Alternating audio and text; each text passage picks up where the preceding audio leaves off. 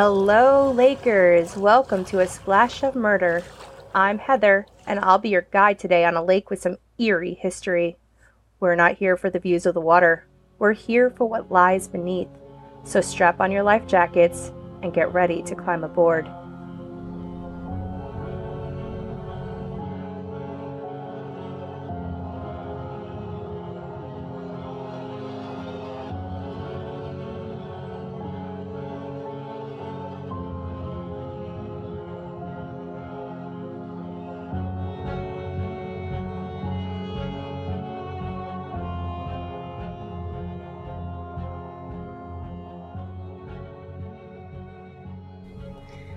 Get comfortable, Lakers. Today, we are taking a deep dive. Let's start at the beach. Gaviota State Beach is a tiny gem hidden away in Southern California. The tiny beach offers a quiet, serene area to sit and enjoy the views of the ocean. Hiking trails leading to the wind caves and its own towering railway trestle. It's a beautiful area to relax in the sun. Today, when thinking of the beach in Southern California, People may bring up the strong winds or the porpoises they saw along the shoreline. But almost 60 years ago, the topic of this beach would be much different, much darker. A tradition old as time, Senior Ditch Day. It was June 4th, 1963, and Lompoc High School students Robert Domingos and Linda Edwards were taking full advantage of this day off. With only a few days until graduation, they decided to spend the day in the sun. They headed to the beach close to Gaviota State Park and set a blanket in the sand close to the water. Sunbathing, maybe even enjoying a quick swim in the cold waters, while just enjoying each other's company. They could have never foreseen the terror that was to meet them on that picturesque beach. The details of what happened on the beach that day are for the most part unknown, but we can speculate from the evidence left behind that they were approached on the beach by someone holding a 22 caliber weapon. Shell casings recovered at the crime scene were identified as Winchester Western Super X copper coated. The gun alone more than likely caused the couple to freeze where they were. This gunman then directed Linda to tie up Robert, which she complied. However, he was able to break free, and they both tried to run. They were then shot, Robert being shot 11 times, and Linda being shot nine times. Their killer then dragged their bodies to a shed, where he cut off Linda's bathing suit and set the shed ablaze. When Robert and Linda never returned home from the beach, Robert's father became so concerned he decided to go out looking for the couple. He would unfortunately be the one to discover their burnt bodies in the shed the next day. This murder is still unsolved, However, many theories to who may be responsible for this killing are in discussions even today. This is because this couple's murder eerily resembles the murders happening during that time period in California. This killer does not have a name. He was never caught, but most have heard of him. He is claimed to have killed as many as 37 people. He has been officially linked to five, and it was the killer himself that would coin his own nickname, the Zodiac Killer. The first confirmed attack done by the Zodiac happened on Lake Herman Road, December 20th, 1968. Betty Lou Jensen and David Faraday were out on their first date. It was five days until Christmas, and the couple decided to head over to an area known as Lover's Lane. Shortly after 11, a passerby noticed the car parked and then saw two lifeless bodies laying on the side of the road. When police arrived, Betty Lou was dead, and David was close to death. Betty Lou had five bullet wounds in her back, and David had been shot in the head. After seeing bullet holes in the car's roof and window, police theorized the killer snuck up to the car, ordered the couple to get out, and then shot in the car to pressure them to comply. Once they exited the car, he killed them. Shell casings recovered at the crime scene identified ammunition as Winchester Western Super X copper coated and matched the ammunition used for a 22 caliber semi-automatic pistol. 4th of July, 1969. Darlene Ferrin was 22 years old. She was married and had a daughter. She worked at a local restaurant, a Waffle House. She was out with 19 year old Michael Mayhew that night. She picked him up and drove over to Lover's Lane, close to a golf course. It was the night of the 4th, so of course fireworks were going off all around the area, which may have helped disguise the sounds of the gunshots which happened next. A little after midnight on July 5th, a car pulled into the area that Darlene and Michael were parked. It sat for a short amount of time and then left, only to return again. This time, when it returned, a man stepped out of the car and approached Darlene's vehicle, holding a flashlight in the windows. Both Darlene and Michael had assumed it was a police officer and had their IDs ready. However, they were met with gunshots following the blinding light in their eyes. The man had approached the passenger side and began shooting. Michael instinctively threw himself into the back seat. Darlene took the brunt of the assault, being shot nine times. Michael, knowing he was injured, began screaming when he thought the man had left. This caused the man to return and shoot two more times into the car.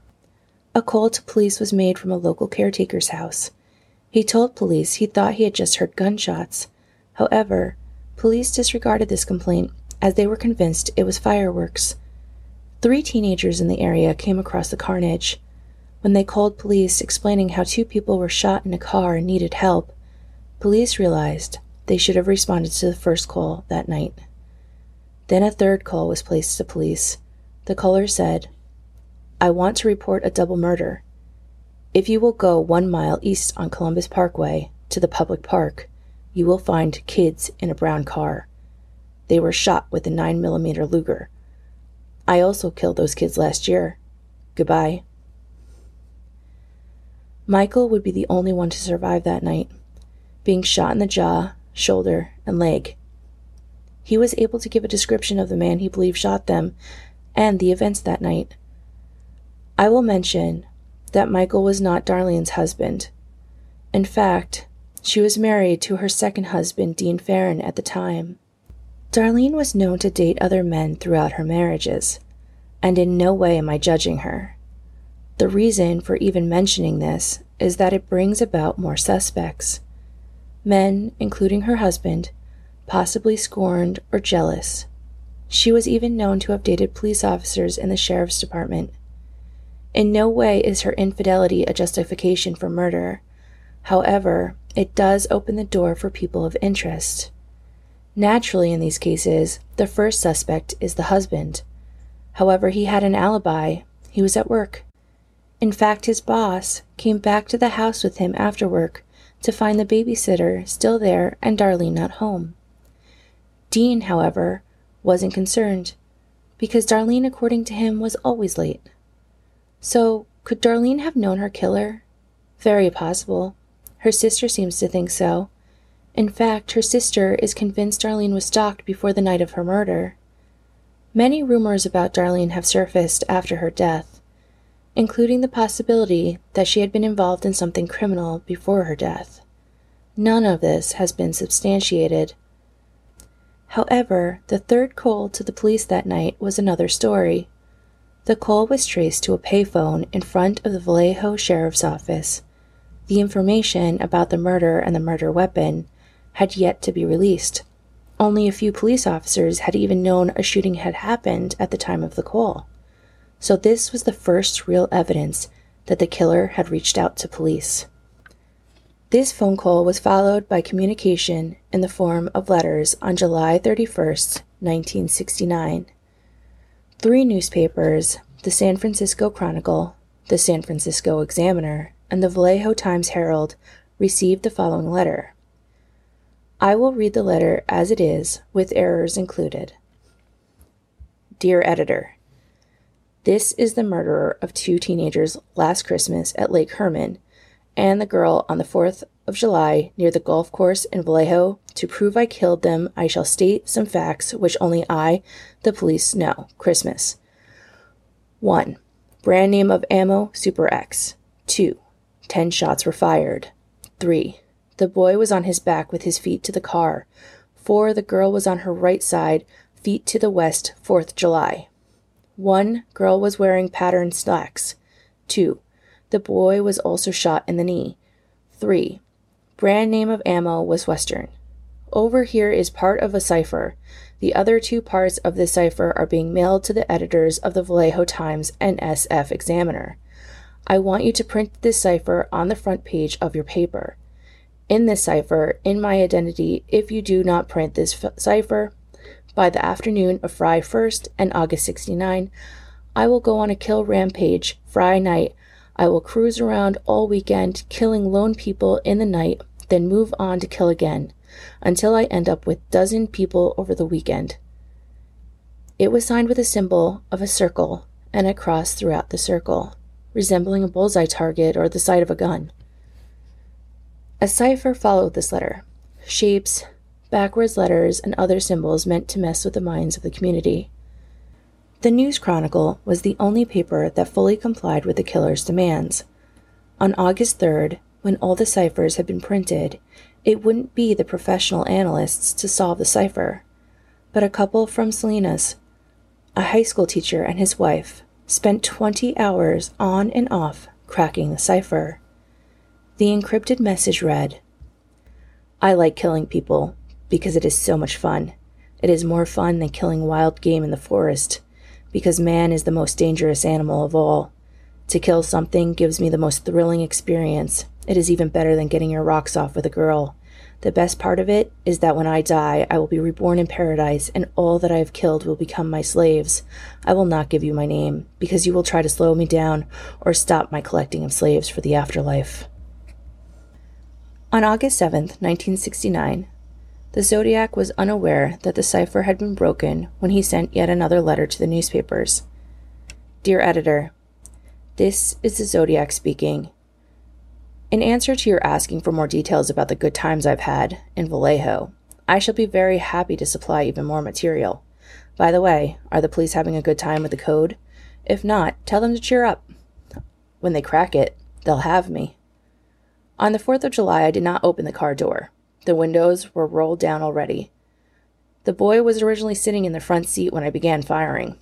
When I fired the first shot at his head, he leaped backwards at the same time, thus spoiling my aim.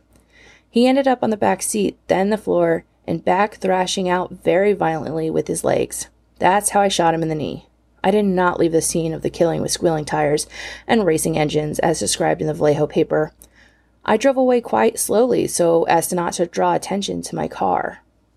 The man who told the police that my car was brown was a Negro about 40 to 45, rather shabbily dressed.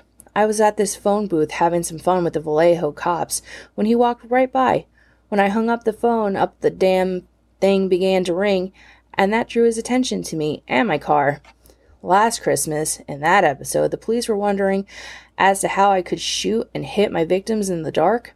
They did not openly state this, but implied this by saying it was well lit night, and I could see the silhouettes on the horizon. Bullshit. That area is surrounded by high hills and trees. What I did was tape a small pencil flashlight to the barrel of my gun. If you notice, in the center of the beam of the light, if you aim it at the wall or ceiling, you will see a black or dark spot in the center of the circle, about three to six inches across. When taped to the gun barrel, the bullet will strike exactly in the center of the black dot in the light. All I had to do was spray them as if it was a water hose. There was no need to use the gun sights. I was not happy to see I did not get the front page coverage. Letters continued to come into the paper and investigators hoped that one of these letters would lead to the break they needed to find and stop this killer. However, the Zodiac would strike again. On September 27, 1969, a couple was relaxing on the shoreline of Lake Berryessa near Napa, California. Brian Hartnell and Cecilia Shepard had planned to day at the beach with a blanket and a picnic. A beautiful day, until a man dressed in a black hooded costume with a white symbol of a circle and cross, approached them, holding a gun. He explained to the couple that he had just escaped from prison and needed to get to Mexico. If they gave him money and their car, they would live. The couple complied and gave them the keys and small amount of money they had. When he bound their wrists together and had them lay face down on the ground, they followed his instructions, believing they were only going to be robbed But then, the man plunged a knife into Brian's back. He stabbed Brian six times, and Brian played dead. Cecilia was then attacked, stabbing her in both the back and chest as she fought and struggled to get away. She was stabbed ten times. After the hooded killer felt he was done, he threw the money and keys on the blanket. He wasn't interested in their possessions, only in taking their lives. He then walked to Brian's car, took a pen, and drew the circle and cross with dates of previous victims, and then he included September 27th, 1969, 6:30 by knife. At 7:40, a call to the Napa Police Department was received describing a double murder and Brian's car. The caller said, I want to report a murder. No, a double murder. They are two miles north of park headquarters. They were in a white Volkswagen Karmann Ghia. I'm the one who did it. Brian would survive this attack. However, Cecilia died two days later. Had it not been for the message on Brian's car and the phone call, police may not have connected this attack to the Zodiac. His entire MO had changed a knife, a costume, daylight. It was as if the killer was playing with new ways to mess with the heads of the police and society, as if they had no idea what to look for because he could evolve into a different killer. He would yet again evolve, two weeks later, when on October 11, 1969, he hailed a cab. Paul Stine, a 28 year old student and husband, worked as a cab driver in San Francisco. When coming close to the original destination, the Zodiac spotted a man walking his dog and asked Paul to drive a couple of blocks up the road. When the cab came to a stop, the Zodiac wrapped his arm around Paul's neck, put a gun to his head, and pulled the trigger. This time, however, he was seen.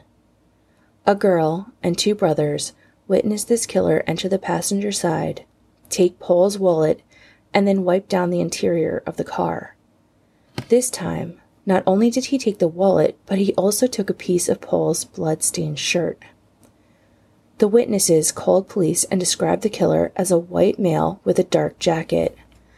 However, the report over the radio was NMA, Negro Male Adult. So not only did police royally screw up the description of the killer, but two police officers going off of the false description that night spoke to a man headed in the same direction as the killer was described as heading. He was a white male in a dark jacket. They asked him if he saw anything, and the man said he saw a man waving a gun running down another street. The police took off on this lead, and once again, the Zodiac walked away free. And once again, a letter was received by newspapers. This is the Zodiac speaking. I am the murderer of the taxi driver over by Washington Street and Maple Street last night. To prove this, here is a bloodstained piece of his shirt. I am the same man who did in the people in the North Bay area. The SF police could have caught me last night if they had just searched the park properly instead of holding road races with the motorcycles, seeing who could make the most noise. The car drivers should have just parked their cars and sat there quietly waiting for me to come out of the cover. School children make nice targets. I think I shall wipe out a school bus some morning, just shoot out the front tire and then pick off the kiddies as they come bouncing out. And again, more letters were received at the newspapers. March 22nd, 1970. Kathleen Johns was on her way to see her mother. She had her infant child with her and was also seven months pregnant. As she drove down the highway, a car began flashing their lights at her. They pulled alongside of her and let her know that her back tire appeared to be loose. She pulled over, and the man parked behind her. He then got out of the car with a tire iron and began working on her tire. He waved to her that he had fixed it for her and got back in his car driving away. Kathleen, who was initially fearful, had felt a little bit more relaxed now. She began to drive off, but her back tire almost fell off, the man who had attempted to fix the tire had not driven too far and turned around to see what was wrong. He took a look at the tire and said that this was even worse than he had initially thought, and offered her a ride to the service station. Packing her infant into the car with the man, they began to drive. The man, whom she thought was a good Samaritan, then looked at her and said, You know I'm going to kill you. You know you're going to die. Kathleen took the first opportunity to flee the car when the man got stuck on an off ramp leading to the highway. She tumbled out of the car with her child and hid in a ditch until flagging down a trucker to get help. A letter followed this attack. This is the Zodiac speaking. I am rather unhappy because you people will not wear some nice buttons, so I now have a little list, starting with the woman and her baby that I gave a rather interesting ride for a couple hours one evening a few months back that ended in me burning her car where I found them. The Zodiac Killer continued to mail letters, looking for attention and making demands, until he faded out. Now the mystery remains, not only to who he is, but who all he killed. In the beginning, I told you about Robert Domingos and Linda Edwards, the couple on the beach whom were approached by a man with a gun, were shot to death, and shells collected at the scene match the same brand of bullet shells found at other Zodiac victims' crime scenes. Robert and Linda are not officially listed as Zodiac victims. In fact, the Zodiac is not officially connected to any killings after Paul Stine. The letters between the time of Betty Lou Jensen and Paul Stine were filled with details of the crimes that were not made public. After Paul Stine, the letters kept coming, and the people listed in the letters were in fact murdered, but the details were public knowledge. No more ciphers came. No more real proof. So was this the killer or was this a copycat? The details that we have of Robert and Linda's death are eerily similar to the Zodiac's original MO. There are some who have linked earlier murders and later murders to the Zodiac, However, I believe that the death of Robert and Linda seem to hold the most significant similarities. Letters came in until 1974. However, none were taken to be legitimate. A postcard said to be from the Zodiac had an advertisement for a condominium project in Lake Tahoe, Nevada, with the phrase past Lake Tahoe areas and sought victim 12. There are some who believe that this message is referring to 25 year old Donna Lass, who worked close to the area where the cab driver was killed and had moved to Lake Tahoe for work. She disappeared September 6, 1970. There is also a lot of controversy around the murder of Cheri Jo Bates, a college student from Riverside who was murdered October 6, 1966, having her throat cut. A letter claiming her as a victim was later debunked, and the person who wrote the letter admitted it was fake and they just wanted attention. However, people still researching these cases believe she is linked, and not only that, but they name a suspect they believe to be the Zodiac. Gary Francis Poste, an Air Force veteran who painted houses for a living, believed to be the leader of his own little posse of what is dubbed the Killing Machines, a group of young men he is believed to have trained to be killers. People believe he lived a double life with wife and kids in the suburbs, and then a killer in the streets. This isn't impossible, as we have seen in other serial killers living double lives successfully for years. He died in 2018 after he had pushed his wife down the stairs and being jailed for the attack. He was in his late 70s. Whether or not he was the Zodiac is up for debate. Some claim he was an actual killer without a conscience, and some say he was a nice man who lived a quiet life as a house painter. A police sketch has similarities to Poste. It also resembles other men that have been suspected over the years. The Zodiac Killer had an ego. He was about the attention and the thrill of taunting the community. He terrorized and murdered for years. Today, ciphers remain unsolved as well as so many questions unanswered. However, technology is always evolving. Just look at the Golden Gate Killer case solved in 2018 with the use of forensic genealogy.